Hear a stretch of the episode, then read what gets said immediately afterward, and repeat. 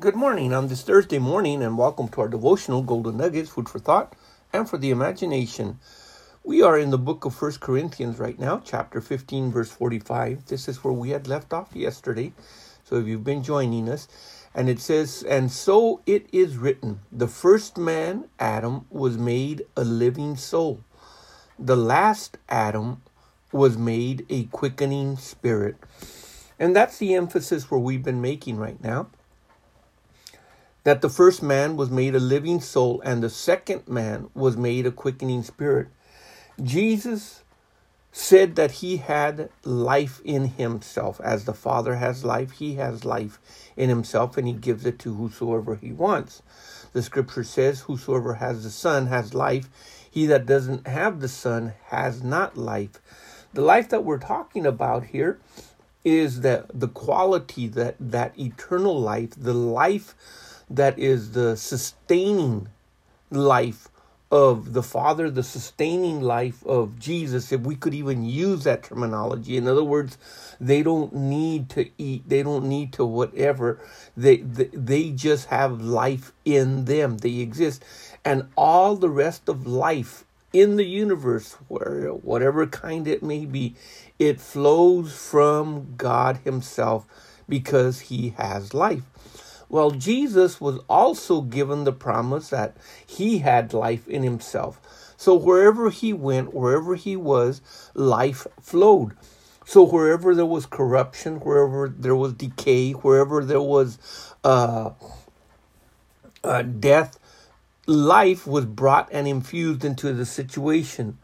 Whether it was Lazarus at the tomb, whether it was the woman that was bowed over for 18 years, whether it was the leprous men that came unto Jesus, when he spoke, his words were filled with faith, they were filled with life, and the situation was transformed.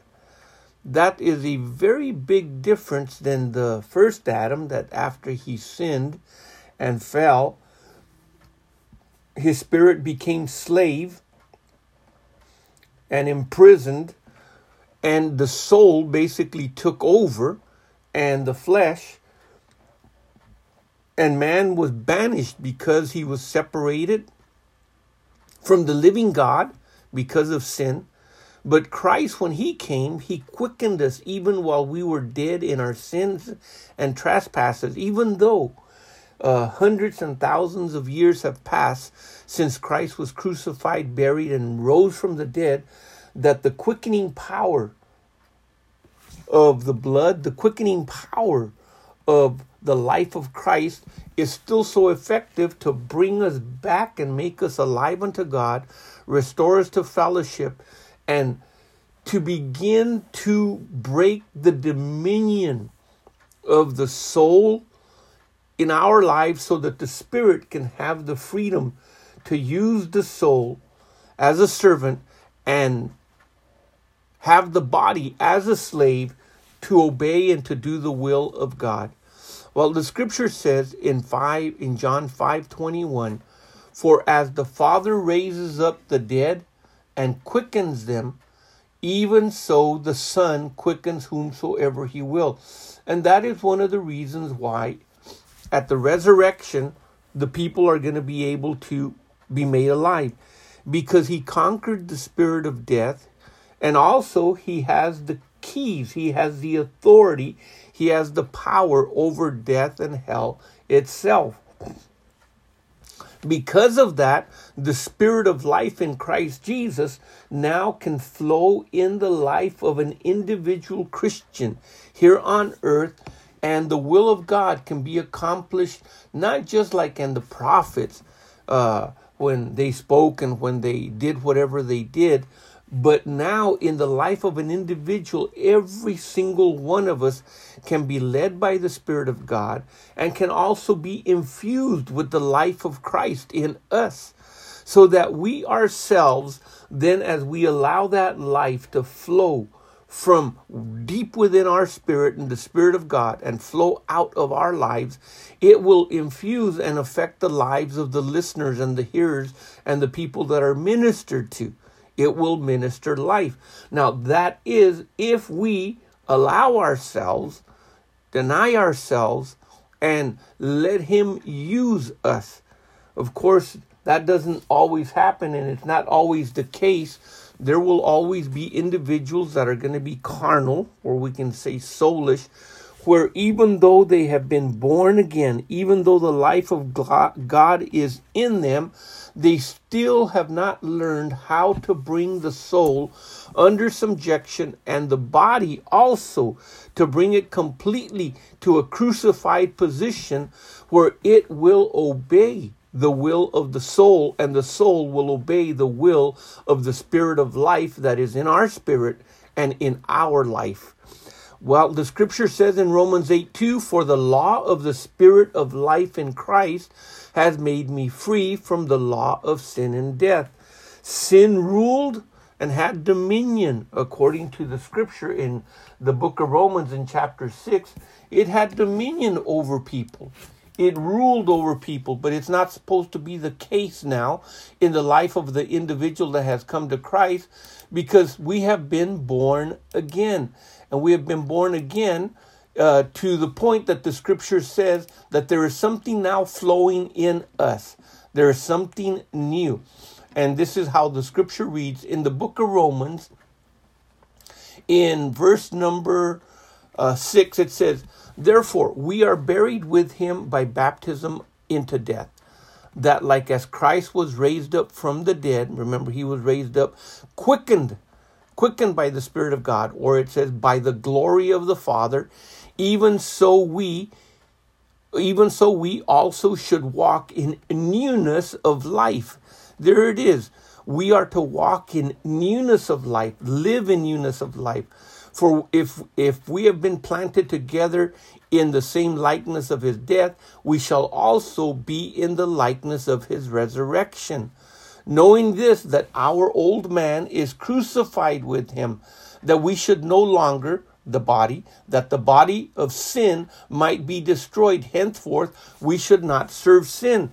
So if we're walking in the newness of life, it's not a question of if and uh, uh, simply uh, uh, keeping some type of a commandment, trying not to break it, trying not to sin, but there is a living power in us that actually would have have the ability to sustain and to keep us when that living power of life is flowing from deep within. We allow it to flow and then our soul tells the body ah, ah, ah, ah, ah, ah or do this or do that because we are going to obey the will of God. So that henceforth we should not obey sin. And we might uh, simply not no longer have to serve it. For he that is dead is free from sin. Remember, the law of the Spirit of life in Christ Jesus has made me free from the law of sin and death. I have died in my body being crucified with Christ, and every single day I bring it under subjection. Now, if we be dead with Christ, we believe that we shall also live with him, knowing that Christ, being raised from the dead, dieth no more. Death has no more dominion over him. So death has been already subjected and, and conquered, remember, by the Spirit of the law of life, has made me free from the law of sin and death. For in that he died, he died unto sin once, but in that he liveth, he liveth unto God. There's that living again. Likewise, see, in the same manner, likewise reckon yourselves also to be dead indeed unto sin, but alive unto God through Jesus Christ our Lord. This is not by willpower. This is not by mental assent of some sort where uh, we have uh, enough self will to accomplish. No, this is a work of the Spirit of God. This is a work of Jesus Himself. Just as the Father gave Him life, that life is infused into us, and it and if we allow that life, it will flow through us.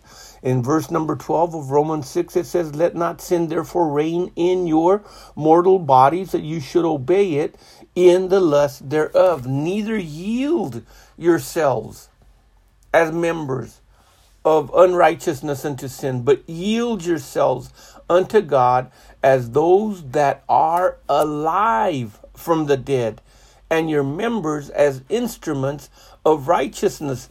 And that includes your soul. Your soul telling your body what to do, but you you in your own strength and ability and, and thinking and mind and willpower, it's it's never enough. Yes, some people can give up certain habits, but yet as long as the law of sin and death is operating in an individual, it has control. But if the law of sin, Uh, if the law of life in Christ Jesus, the Spirit of life has made me free from the law of sin, I am no longer under its dominion. I'm no longer under its control. Therefore, the key is this in Romans 6:14 for sin shall not have dominion over you for you are not under the law, but you are under grace. And grace is the amount of ability that God has given us to be able to overcome whatever the thing or situation is. In John 6 63, Jesus speaking said, It is the spirit that quickeneth, the flesh profits nothing. So there we have to understand that many times religion, even Christianity, flips this around and tries to make the flesh the one that obeys and does all the things flowing out of a soul that has not been transformed, and therefore it's going to be impossible. But it must flow from deep within our spirit through our soul, telling our reasoning, thinking, deciding ability, our will, and then our emotions to follow what the will of God is in our spirit, and then bring that over to the body, not letting it yield to sin, but letting it yield unto the things of God. It says in uh, Romans 8 2, for the law of the Spirit of life in Christ Jesus has made me free from the law of sin and death. Now, if we look at something also, the scripture teaches us in the in the in in in the book of Romans, it teaches us concerning being under this dominion that we are no longer supposed to be under. We're supposed to be free from it. And of course, in chapter number seven, uh, that's between chapter 6 and chapter 8 of where we have been reading, the scripture goes to show us something. In verse number uh, 23 from chapter 7, but I see another law in my members, warring against the law of my mind and bringing me into captivity to the law of sin and death. Now, Paul said in verse 21 I find a law that when I would do good, evil is present, meaning that there is in us an unregenerated mind, an unregenerated or transformed uh, way of thinking and will and emotions that need to be brought under subjection to the law of life. He says, But I see another law in my members or it says, For I delight in the law of God after the inward man. There, okay, right there. You you can see that first he says that there's something against me. And then he says, But the inward man, my spirit man, it delights after the law of God, but I see another law in my members warring against the law of my mind. That's the soul. To bring me into captivity to the law of sin and death, which is in my members he's still talking about an unregenerated, untransformed uh, soul because it hasn't had the time to be processed uh, through time to be renewed and metamorphosed into uh, one that has been totally and completely uh, transformed by the power and the word of God. So it it cannot it cannot our rational thinking in our soul uh, is not enough. We need the inward the inward power that it's supposed to be of the Spirit of God to help us to overcome.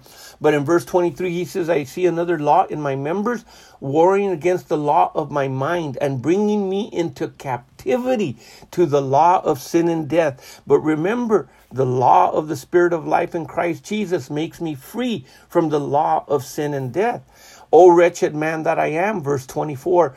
Uh, who shall save me or deliver me from this body of death? Verse 25 I thank God that through Jesus Christ our Lord. So then, with the mind, I myself serve the law of God, but with the flesh, the law of sin.